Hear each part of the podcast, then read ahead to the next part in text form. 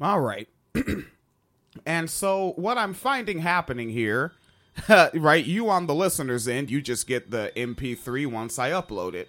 But what I'm finding myself doing here is I'm recording, I stop, I'm like, wait a second, no, delete. Recording, stop, wait, mm, nah, no, delete. Let's make this shit happen.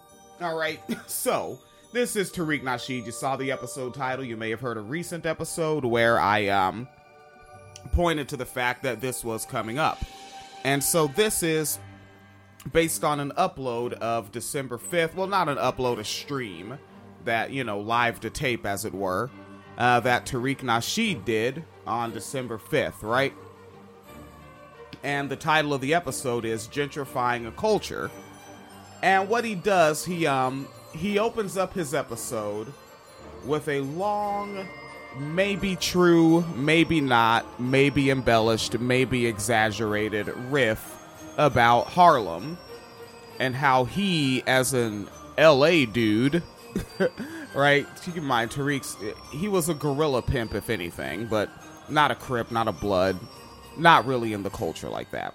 But he, as an L A dude, had to go to New York to see what it was really like and how much he liked Harlem and what he knew about Harlem. But what he's mostly doing there is reminding his aging audience, right? I'd say even audience members that are my age, right? I'm thirty-eight, and reminding folks like the colloquialism of Harlem in the American zeitgeist, where you think of uh, fly black people getting money. And he uses that to springboard, um, jumping into talking about a television show called Harlem and pulling the information directly from um, uh, Wikipedia and I M D B, right? Getting the main basics of it is that this show Harlem is an American comedy television created and executive produced by Tracy Oliver, and it premiered on Amazon Prime Video December third. All right, so December third it went up, and the synopsis of the show, uh, there's ten episodes so far that follows um, four black women that are friends, and they met while attending New York University, and they're now in their thirties living in Harlem, as they try to balance love, life, their careers, and as working professionals. Now, um, when I get to another day off work, I don't get a lot of those. I'm going to see if I can't watch an episode of this goddamn show myself. You know, just see what the hell it is. But I personally really don't want to watch it, because I hate almost everything black now. Like the new Tales from the Hood film, I had a good time with that. Um, the uh, what was the Candyman? I had a good time with that. But so many things black just fucking suck ass now. Especially black characters in non-black shows are utterly fucking horrific. One note, every single line is fucking screamed out. Right, like it's it's definitely become the Tiffany Haddish note. Like that is the note right now to hit. Or I shouldn't say it's the Tiffany Haddish note. It's that Tiffany Haddish has mastered hitting that note and sort of becomes like the um the archetype of this is how the black token character shows up. And then a problem beyond that with entertainment is now shows with a majority black cast, and I doubt there's an all-black cast anywhere because fucking uh, miscegenation is always a big story with fucking black shows now. Like, miscegenation be the center of the damn shows. I I fucking hate black shows now. I hate them. Right, so I personally don't want to view this. And so what I may be looking at is actually viewing this show really for the sake of the podcast, because we'll be coming back to this, because this will be an ongoing thing, sim- mostly because the show was written by a damn near white uh, black woman. You know, she's like two drop rule black, And, um, and it features characters that are classified as black, right? And, uh, and black people are going to talk about this online. And frankly, I think in very counter-constructive ways. And I would say the reason for that, and uh, Phoenix Calida and I were riffing about this too in the car, um, that shows aren't really made for audiences anymore. Right, like nothing that comes out anymore. I frankly don't think shit that comes out is really art. Not much of it. Pose. I like Pose. Pose seemed artful and historical. Right? Like Pose looked like somebody actually gave a damn about what they were making. For the most part, everyone's just pumping out cookie cutter shit, right? It's the painter that gets paid to paint a bowl of fruit that will be photocopied and printed on a certain texture paper, and then millions of this exact same bowl of fruit just go out. That is what so much of like all black entertainment is. I'd say even independent shit, right? Like I don't even look for black podcasters anymore because I can just listen to Breakfast Club. How many of y'all niggas just sound like fucking Breakfast Club? Or then, um, Uh, in the black podcast world, the sort of liberal, I'm not going to say progressive, the black podcast world, how many of y'all niggas just wanted to be Elon James White? Right? Like it, the shit just isn't fucking cracking. Yeah, I barely look for black-led entertainment anymore outside of um, California rap. That's where it's at. California rap is my black entertainment at this point still. And now, back to Tariq Nasheed talking about the show Harlem. He's setting it up. He's talking about how he went to Harlem and dudes was getting money and dudes was showing love. And L A dudes like him had problems because um, uh, the guy Tim Dog with the song Fuck Compton. Tariq Nasheed is not from Compton. Tariq Nasheed is not even from California. He moved there later in his developmental years, and even at that point he moved to Los Angeles City, Los Angeles County, not Compton. He's not a Crip, he's not a Piru, he's not in the slightest bit affiliated. Hell, he even wore a Houston um Houston Rockets, is that the the, the sports team, baseball or football, one of those games, or the basketball, but he, he wore the Houston Rockets. And out in Los Angeles, like that orange and that blue and that H, that represents Hoover Crip. He did not wear that hat very long after that. He knows better. Like, and sometimes he does shoot his mouth off about that shit in counter-constructive ways, right?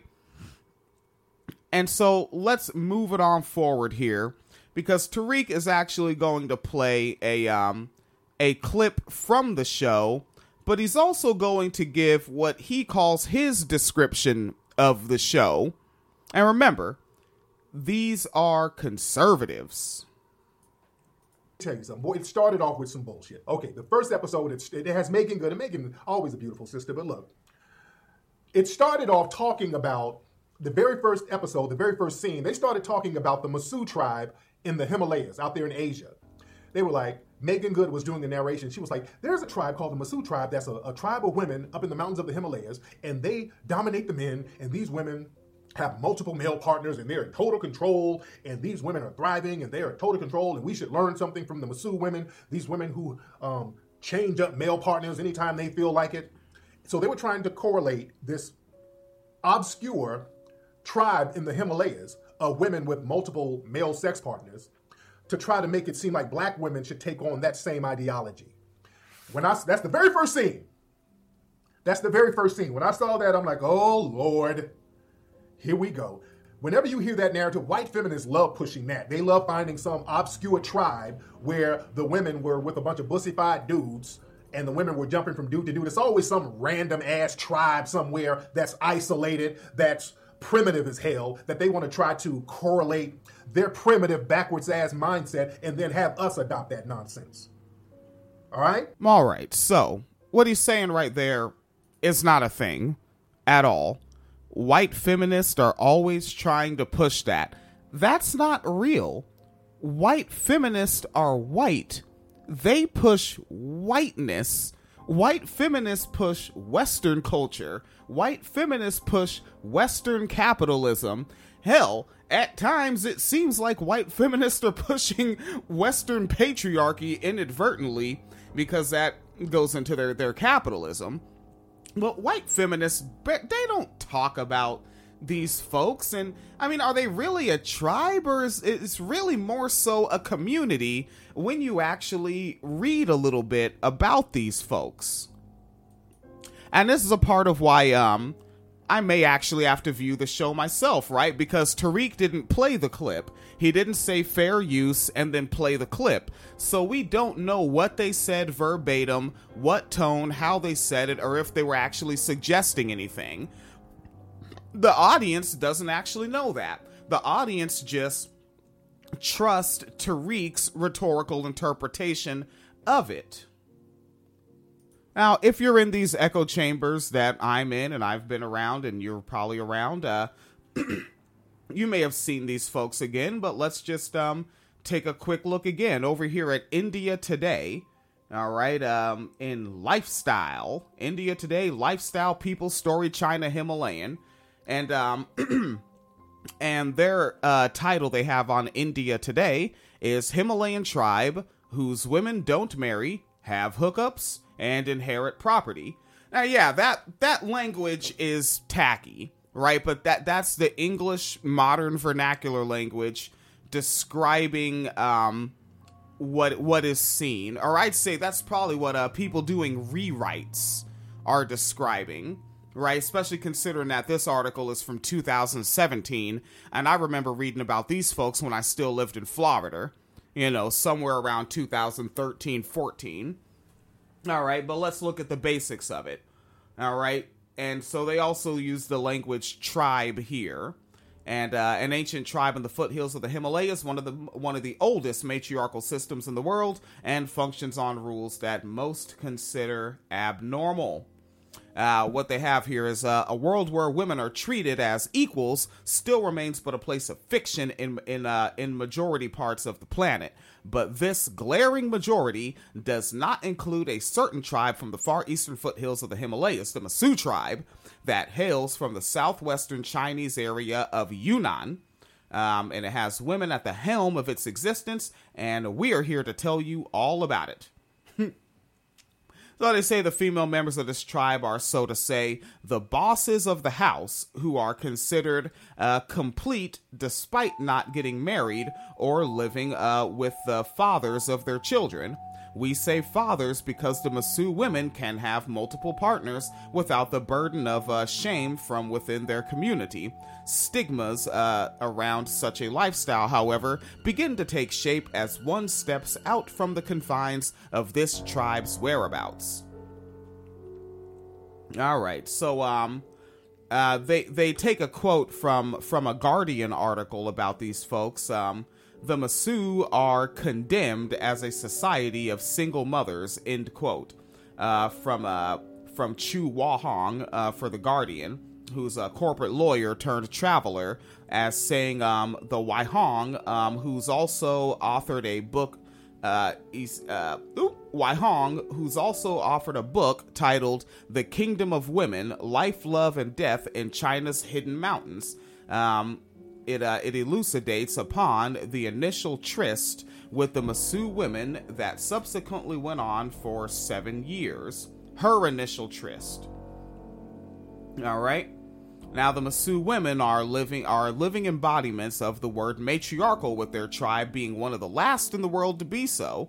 A father of a child isn't expected to raise a child, but a man, typically the child's uncle, changing diapers or bathing children isn't considered abnormal. In fact, men generally have a say in a household's important decisions, but as per The Guardian, the final say is always with the grandmother. All right, um, the women here are also in command when it comes to owning and inheriting, inheriting property, working at farms, and running the house. So Tariq Nasheed does not mention any of that shit, right? Again, owning and inheriting property. It's important. That's a place to live, right? That's your shelter and shit. that's where you do your farming, which they mention, right? And running the house. How does the household function? How does it stay constructive?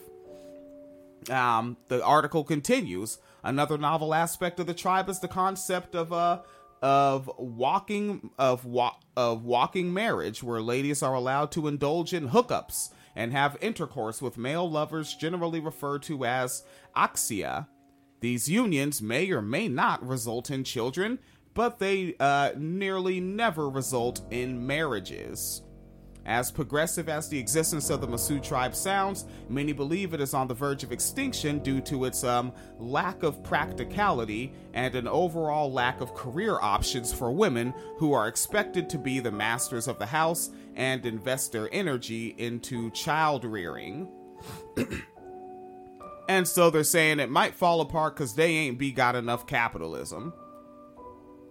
They just ain't got no money. But if they have food that they're farming and they eat it and they digest it and then they go shit it out into some soil and grow more food in it, then they can keep eating and shitting. That's the routine. Eat, shit, wash, rinse, repeat. That's it. So, um, like, unless capitalist forces fuck with them, or white supremacist forces, or forces, or patriarchal forces from any damn where fuck with them, I don't really see, like, how they would end if they exist now, and they've been existing intergenerationally. I'm pretty sure if you leave them the fuck alone, they'll be chilling. Like, the only thing that may fuck with them outside of, uh, patriarchy, capitalism, white supremacy would be climate change, which comes from patriarchy, capitalism, white supremacy. Okay, so Tariq Nasheed just does not have time to mention shit like that. When I that's the very first scene. That's the very first scene. When I saw that, I'm like, oh Lord, here we go. Whenever you hear that narrative, white feminists love pushing that. They love finding some obscure tribe where the women were with a bunch of bussified dudes, and the women were jumping from dude to dude. There's always some random-ass tribe somewhere that's isolated, that's primitive as hell, that they want to try to correlate their primitive, backwards-ass mindset and then have us adopt that nonsense. All right? So this is what they're trying... They, this is what they started off with. Hey, the message is, hey, black women, it's all right if you want to lay up with a bunch of dudes and have a bunch of baby daddies because there's another tribe out here. They've been doing it for hundreds of years, so it's okay for you to be like this primitive-ass tribe. That's that white feminism nonsense that they try to bring into the H B C Us. They try to promote dysfunction. You understand? Here they go. So he calls that white feminism going to the H B C Us to promote dysfunction. That's the B S. Now keep in mind, Tariq Nasheed got in the game and stays in. He actually still sells copies of this book. Um... The Art of Mackin'.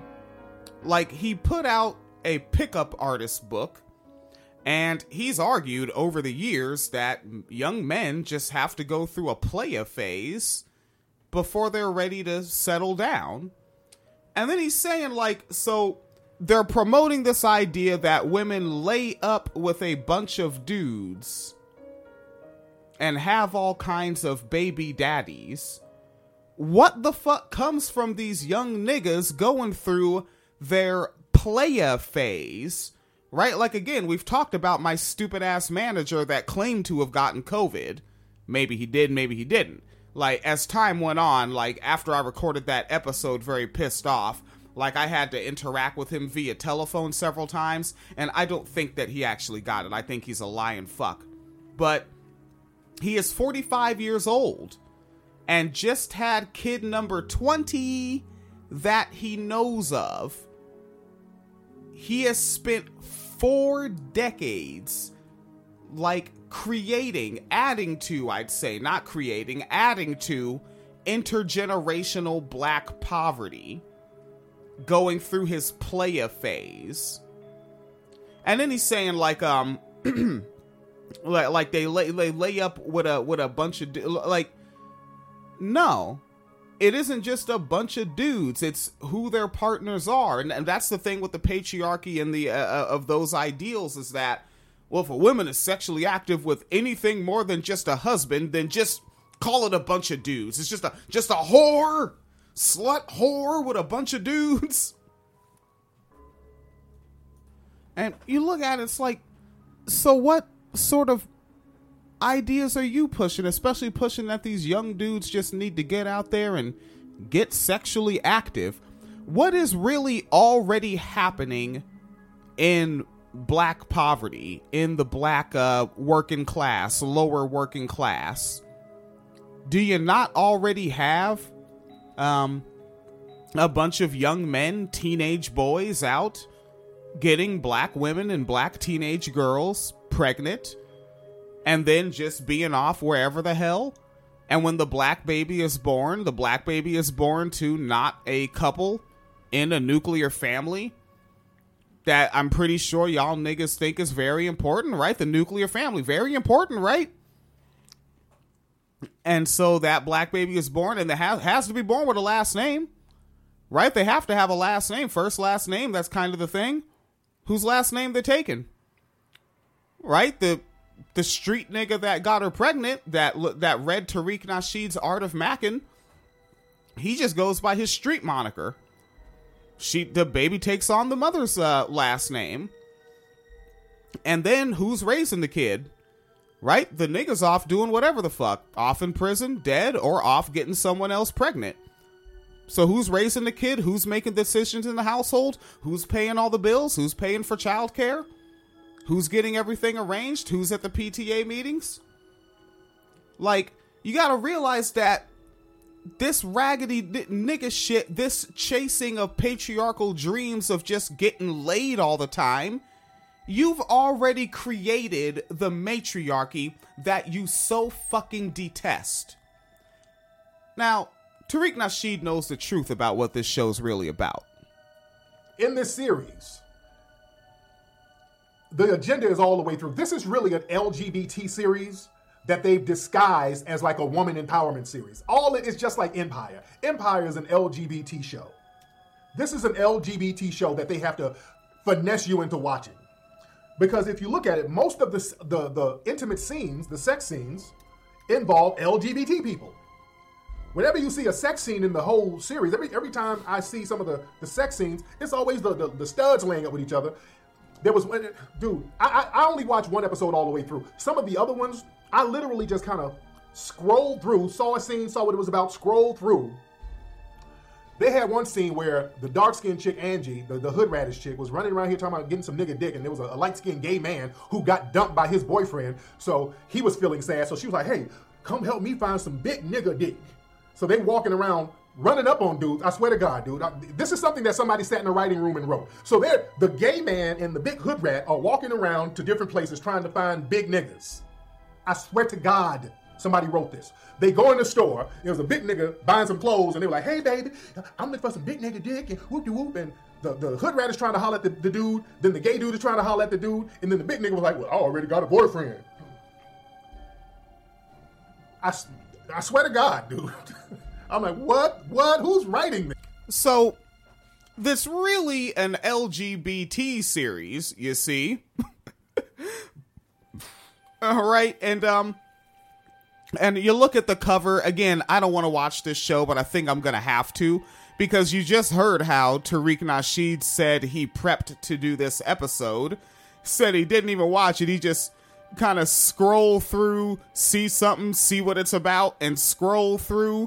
Now, what that sounds like to me is, is that he looked for something that he would probably not like, and his audience would probably not like, so he'd stop and watch that to log it in his memory bank to come sit back down and do this episode.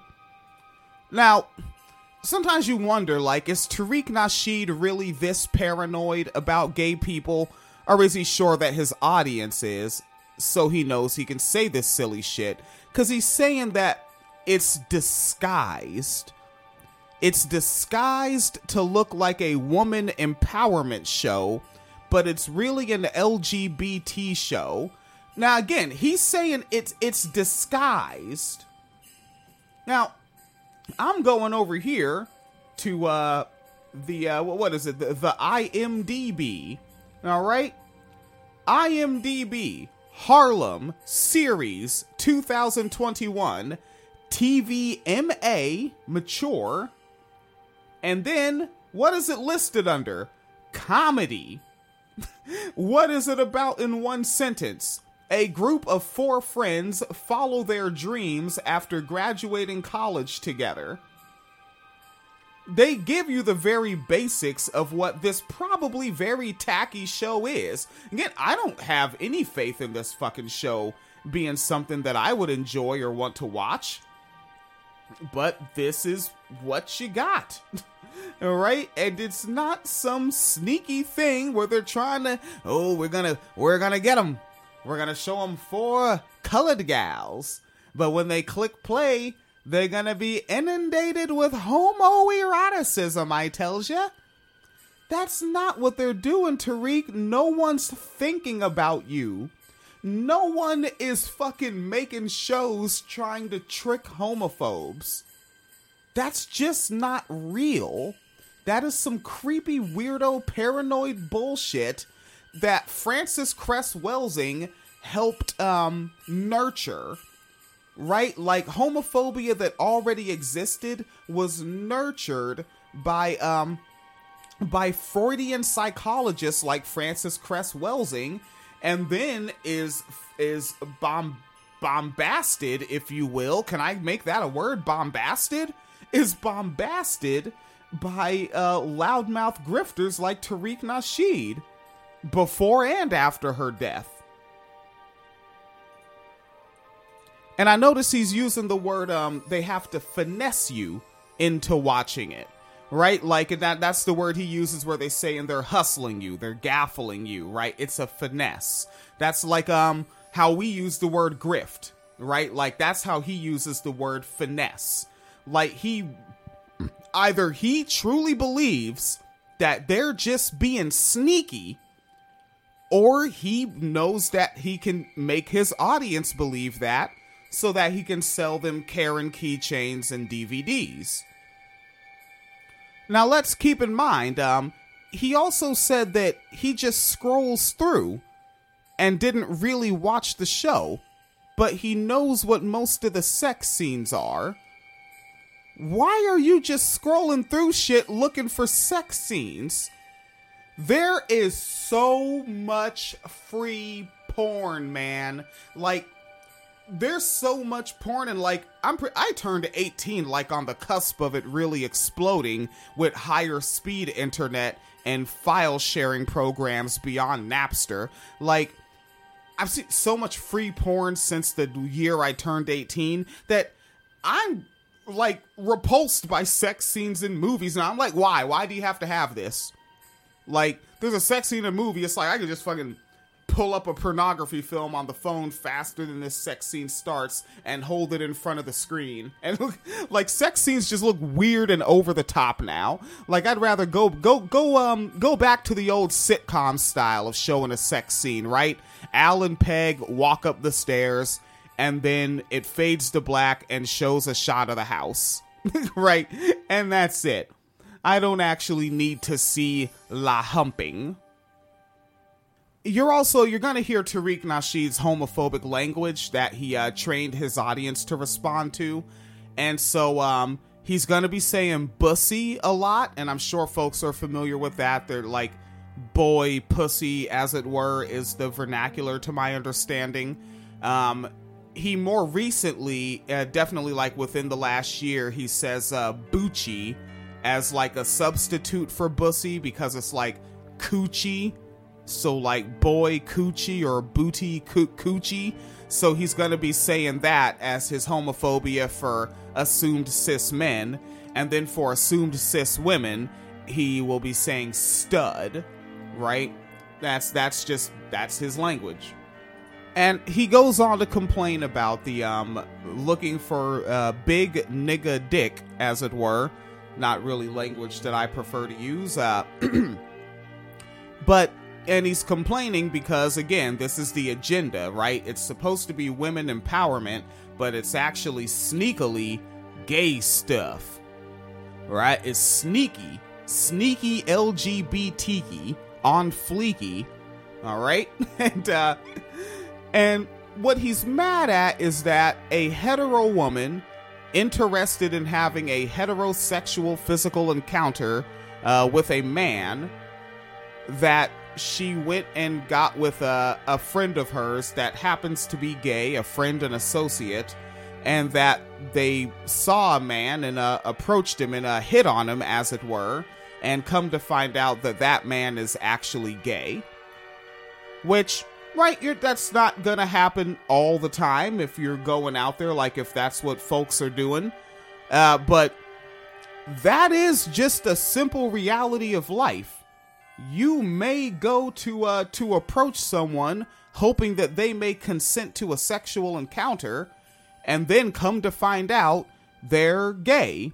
Or if you are gay and seeking the encounter, you find out that they are hetero, right? Or or they're bi and they're just not interested in you, right? Like fucking, or or you're hetero, they're hetero, but comes right back to the, they're not interested in you. People get turned down. It happens. It doesn't mean that the gay mafia is coming to put pink cement blocks on your feet, nigga. Calm down. Now, Tariq does not like the way the hetero men are portrayed, and he thinks that this show might be a bit exaggerative. I, I swear to God, dude. I'm like, what? What? Who's writing this? Some of this stuff is so damn over the top. Dude. Dude. I'm, I'm, I, dude, if I'm lying, I'm flying, dude. This is so over. This is some bullshit. And then they always have...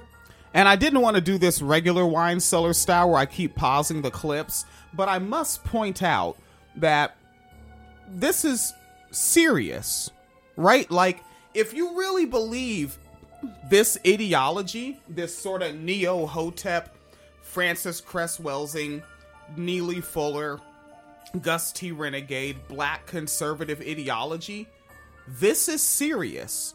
This is about genocide, right? Like, this is about rape culture against hetero black men, buck breaking. Like, so the agenda is serious, but also Tariq, he does pauses because he's riffing, right? He's flying off the top of the head. He has a lot of the pauses. And then also, you know, these live broadcasters, they look at their own chat room. But in this particular episode, one of the reasons why he's having so many of the pauses is because he's laughing at this very serious agenda against the black family. It's funny. All right? Tariq Nasheed does not tag his show as comedy. Tariq Nasheed tags his commentary and brands himself as black empowerment. I'm comedy. I'm way funnier than Tariq. Tariq is funnier than me inadvertently. All right? I'm funnier than Tariq on purpose. All right, no need to be humble about it. And he's laughing, and then also he's seeing laugh emojis in the chat. Be- and I can see that because, you know, when you watch a YouTube archive of a live stream, you can see the um the chat in real time as to how, when the when at what point in the video someone left a comment. And he's laughing along with all the laughing emojis that he's seeing. And you can go to YouTube and look at the episode. I have it paused right here at thirty-four minutes and forty-four seconds. And you can see him smiling along and laughing along with the laughing emojis. Right? Because, but this is supposed to be serious. Because this, this L G B T Bucci stuff and these studs and this bussy poppin' is gonna is effeminizing the black male and emasculating the black woman and turning everyone gay and transgender.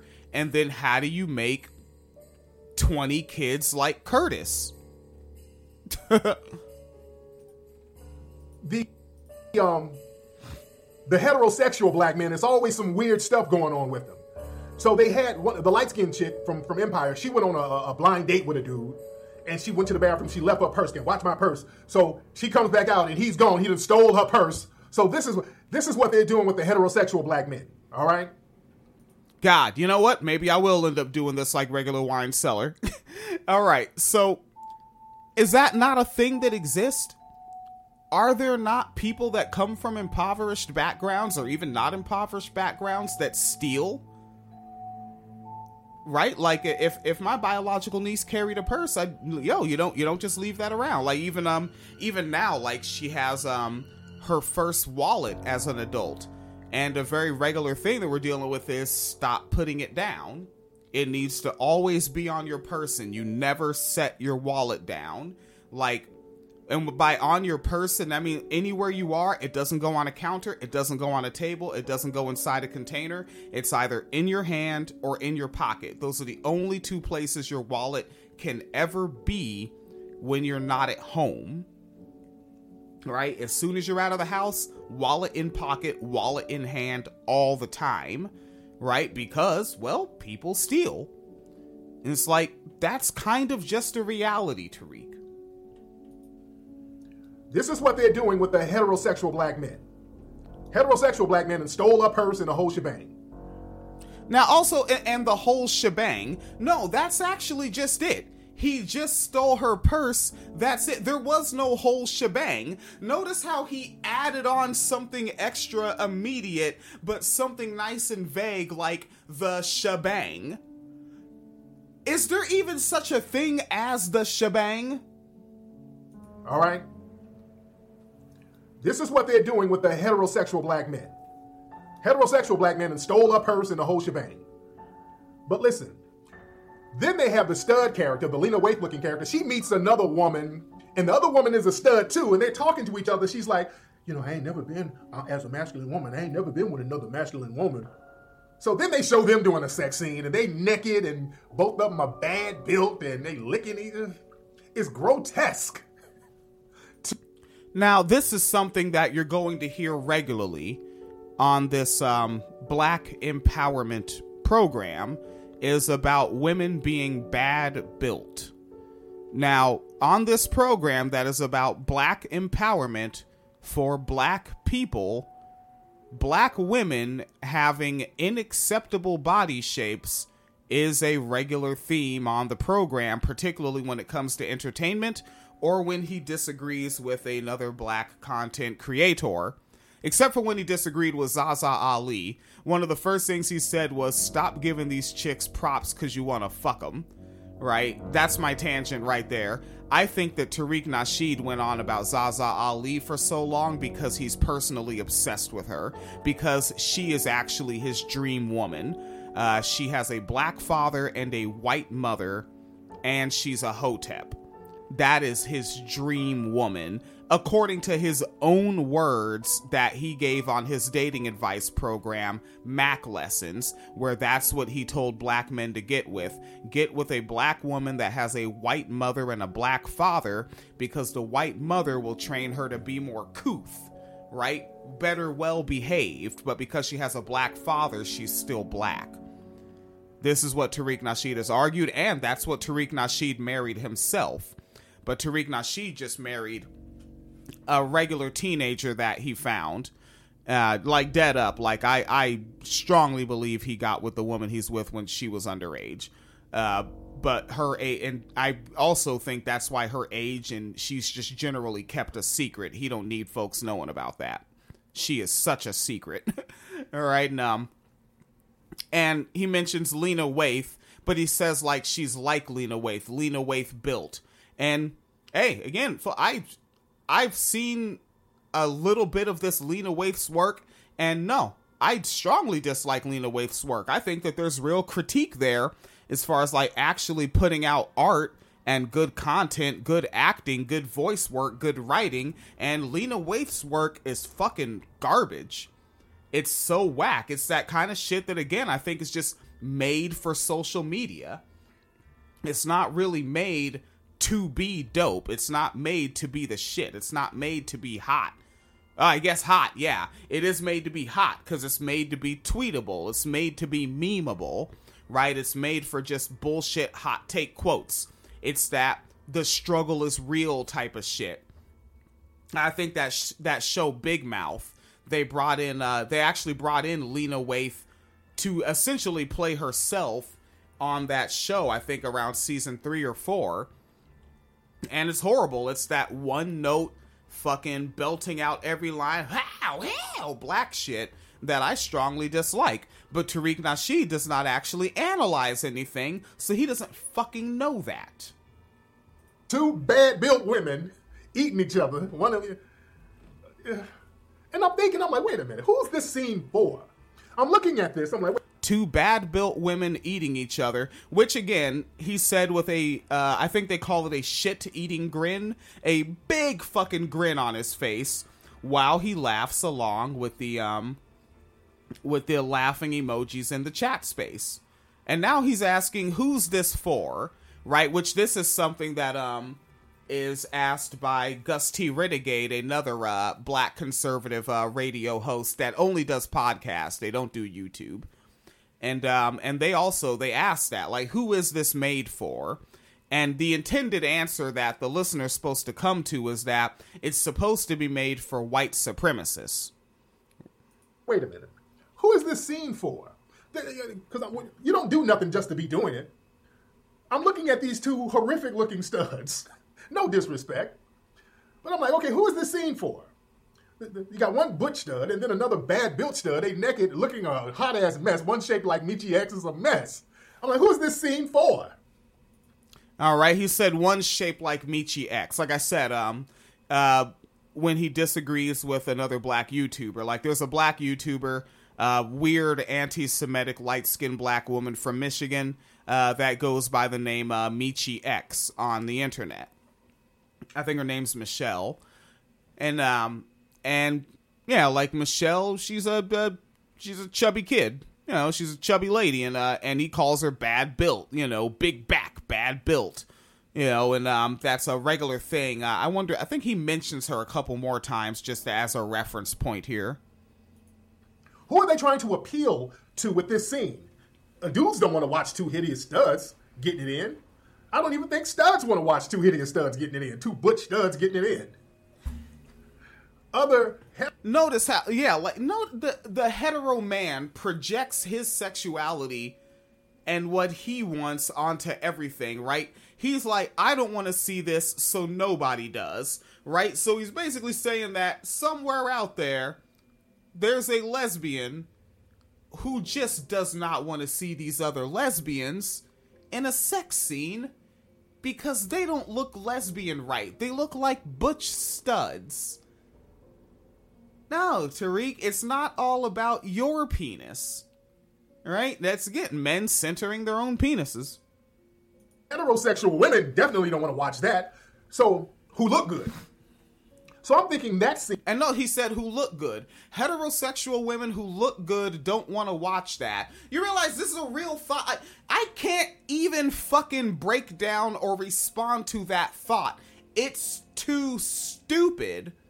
That may happen several times in this micro-series I'm trying to build here. That he will say shit so fucking dumb that there is no response.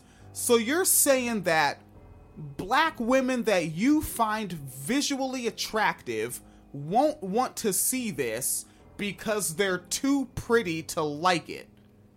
That's fucking stupid, man.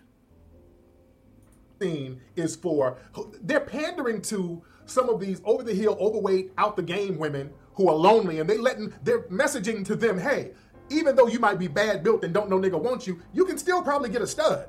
Think about getting you a stud, bad built woman. I- okay, so I sit corrected. I don't stand corrected. I'm in a chair. I sit corrected as I fart into my pillow. This is terrible.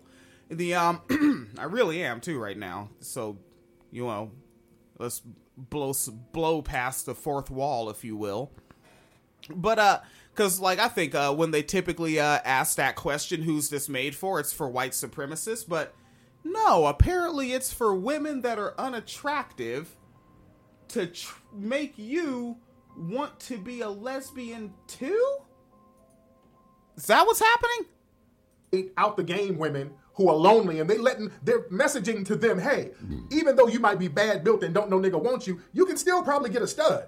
Think about getting you a stud, bad built woman. I think that's the message that they're trying to give. And now, like, as he says that, his chat room is lit up with laughing emojis from Anthony Walker, from Goddess Yamaya, Thor Anacosta, Fred Dudd, right? Sherry Poole, Road Ass, everybody laughing. Emo- this is so funny. But again, what's their ideology? That all this gay stuff is them trying to wipe us out as a race by making us all gay, but it's also very funny. They're trying to pander to the bad-built chick who can't get no man. Hey, stop worrying about dudes. There's studs out here you can get, even if you bad-built. This is a mess. This is a mess, man. Now, Tariq changes to a bit more of a somber tone to set up his uh, his next segment here, right? He is not the greatest um, uh, show host, uh, showrunner, segment producer, but... like, you can tell where a segment break would be, like, if, if it was professional. And my shit ain't that professional either, all right? Let's keep it all the way official. And he, he brings the tone right back down, right? Because now he's going to talk about Megan Good's character, a heterosexual woman. And this is going back to, like, what's wrong with uh, with heterosexual black male portrayal in these films and television programs.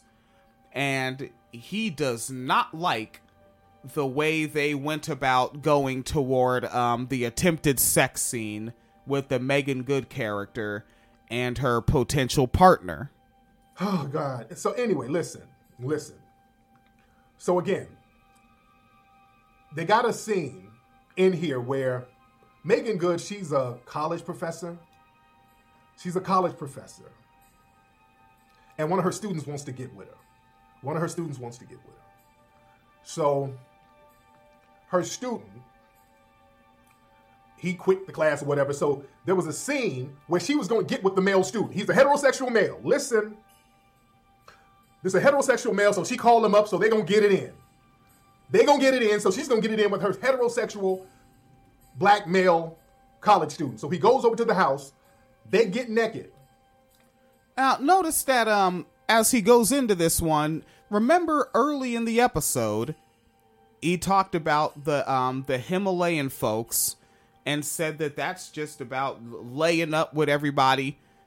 This is a black woman who's about to just have a sexual encounter with someone that she's not serious about marrying or anything like that. Isn't this just laying up? No. This is getting it in, as it were. They get in the bed. And family, let me show you a screenshot. Family, I'm going to show you a, I'm just, I'm not going to play the scene. I'm going to show you a screenshot of the scene, ladies and gentlemen. This is a screenshot of the scene with Megan Good and her student in the bed. And now, of course, his screenshot comes up on the screen. And uh, you have the male, uh, he's uh, laid back on the uh, on the bed, and he's uh, holding, like, the back of his thighs to hold his legs up, which, like, nigga, with all them abs, nigga, just hold your leg. You do not need your hands to hold your legs up. This nigga's in way too good a shit. Like, I would have to do that, all right? I would have to, like, use extra fucking re- reach over around my own thigh, hold up thigh support. And so the male is, like, laid back on his back and then is holding his legs um, almost directly straight up in the air. And with uh, Megan Good um, at the edge of the bed toward him. All right. And this is this is very disturbing to this crowd. This is bad stuff. Ladies and gentlemen, this is what they put on this damn show. She was about to look like go down on him. This nigga lifted up his Bucci cat talking about, hey, take charge. Come on, take charge. And then she looked like, oh, damn. Oh, well, you got to go. This nigga, who's supposed to be heterosexual, he cracked open his Bucci cat. Now, I don't know if Tariq is playing fucking stupid or not. I legitimately don't. But I remember shortly before I turned uh, fourteen years old, I... uh I got my hands on a V H S tape. It was a Masterpiece movie.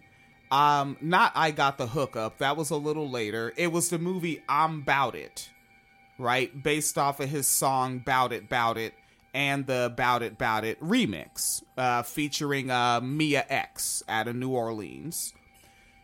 And in that movie, I'm Bout It, there is a scene where a black man is telling another black man about a sexual encounter where the uh, black woman, per, uh, like, perfor- I, I, I don't know if there's a name for this sex act, but it's like oral sex on the anus, which uh, apparently has gained a great deal of popularity in the uh, past half decade or so.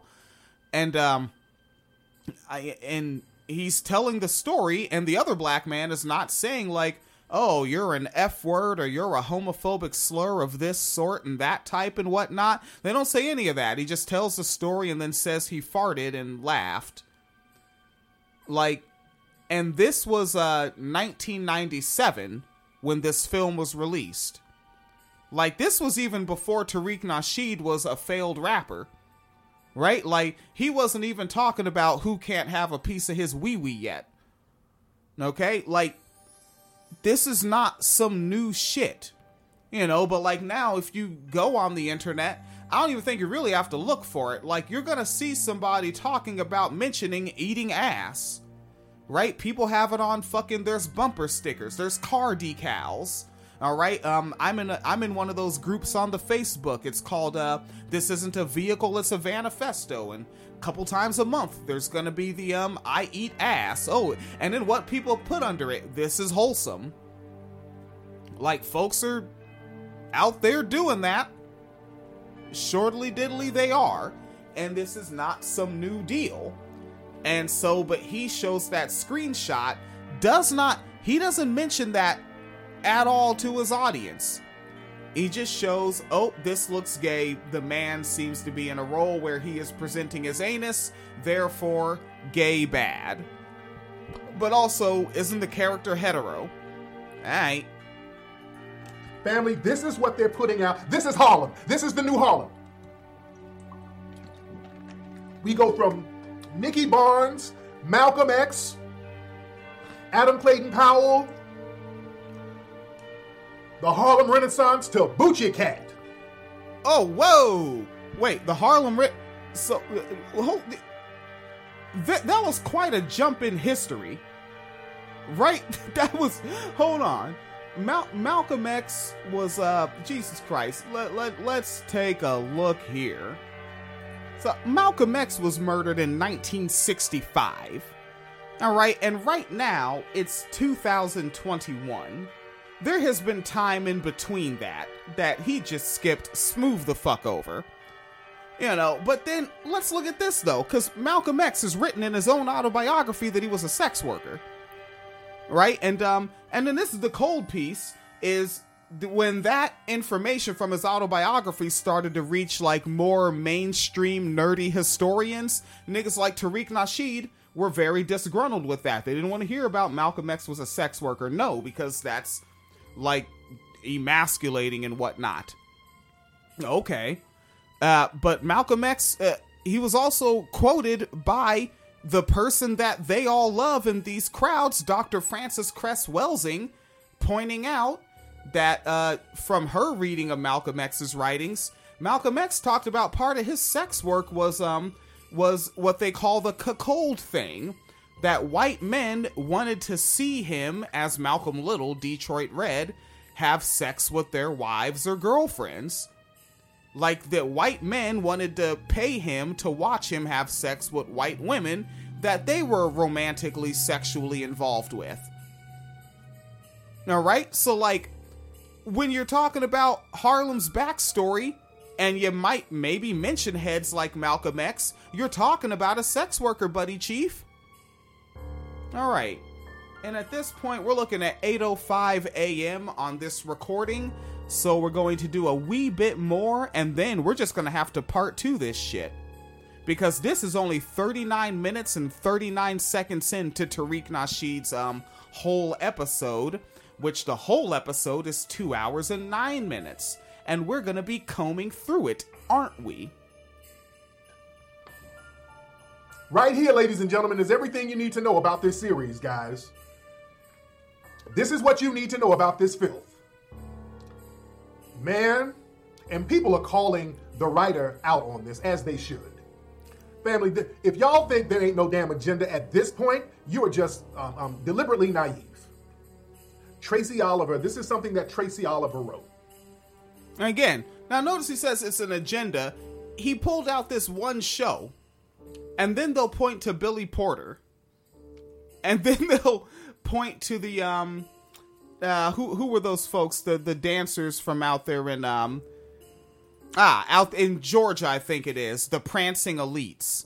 So, like, Billy Porter, this show, the Prancing Elites, and uh, Tyra Sanchez. That was a big one for them. Um, when RuPaul's Drag Race went from um, went from what what was it? The Logo Station, and went on um, uh, one that that one T V network, because that's apparently kind of like a kind of it's kind of a black centered station. They play old episodes of Martin and whatnot, and they got RuPaul's Drag Race uh, season two on there. And that really uh, tripped out the homophobes. This type of film, ladies and gentlemen. But people are really calling Tracy Oliver out because of a scene that she wrote that happened in a barbershop. And I want y'all to listen to this. All right. And actually, I think that's a good place to cut off, because now we know where we're going to pick back up in the next one will be the barbershop scene. All right. Uh... And I'll, let's do a little bit of lead into what the barbershop scene is, and then we'll get to it. And this is where I may actually have to watch the goddamn episode myself as well.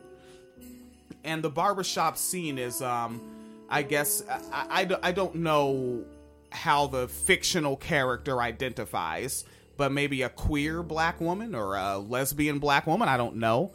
Uh, is uh, in the barbershop because they have a, a low fade haircut, four C hair. So they're in a black male barbershop, typically uh, patroned by cisgender black men. And a black man walks in um, yelling about a uh, sexual encounter he had very obnoxiously. And um, one individual on the Twitter, they uh, they... recorded the clip on their smartphone and uploaded it directly to the Twitter. And, um, and they were like, this just isn't realistic. And, uh, what they don't get is that there's different places. Like, again, like your experience is not going to be everyone's. And on top of that, you haven't been everywhere. And also you're not omnipresent. You can't be everywhere all the time. Right? You have no idea what the fuck folks that are not right in front of your face are doing right now. You don't know. You don't know what they're doing. You don't know what they're saying. Right? And uh, like in my experience, I've never heard this shit in a barbershop. And I've been in black barbershops. I've been in black barbershops in one city, in one state. All right? And in the black barbershops I've been in, they were essentially antisocial. No one talked, actually. It's not just that everyone's being respectful with their speech. No one's speaking. We don't want to fucking talk to each other. We're here on task. We got to get a fucking haircut and get back to the rest of our day, right? We're annoyed, right? Like, the haircut thing is something that I don't feel like having to do, but I have to fucking do it. I got to come here and get a goddamn cut.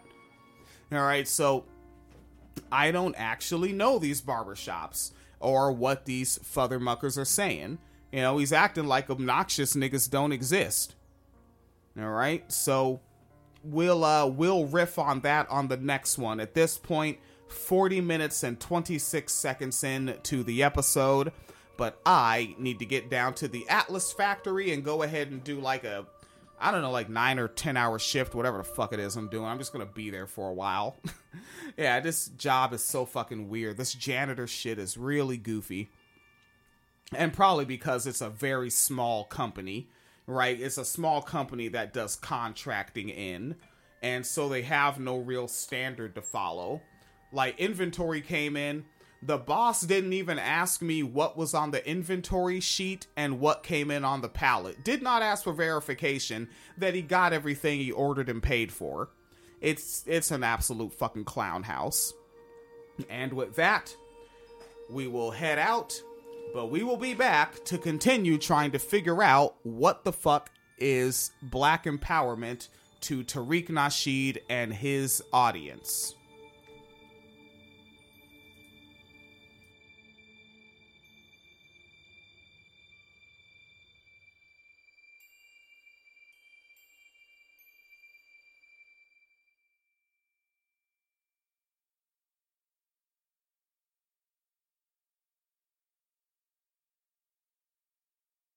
Lucky Land Casino, asking people, what's the weirdest place you've gotten lucky? Lucky? In line at the deli, I guess? Aha, in my dentist's office.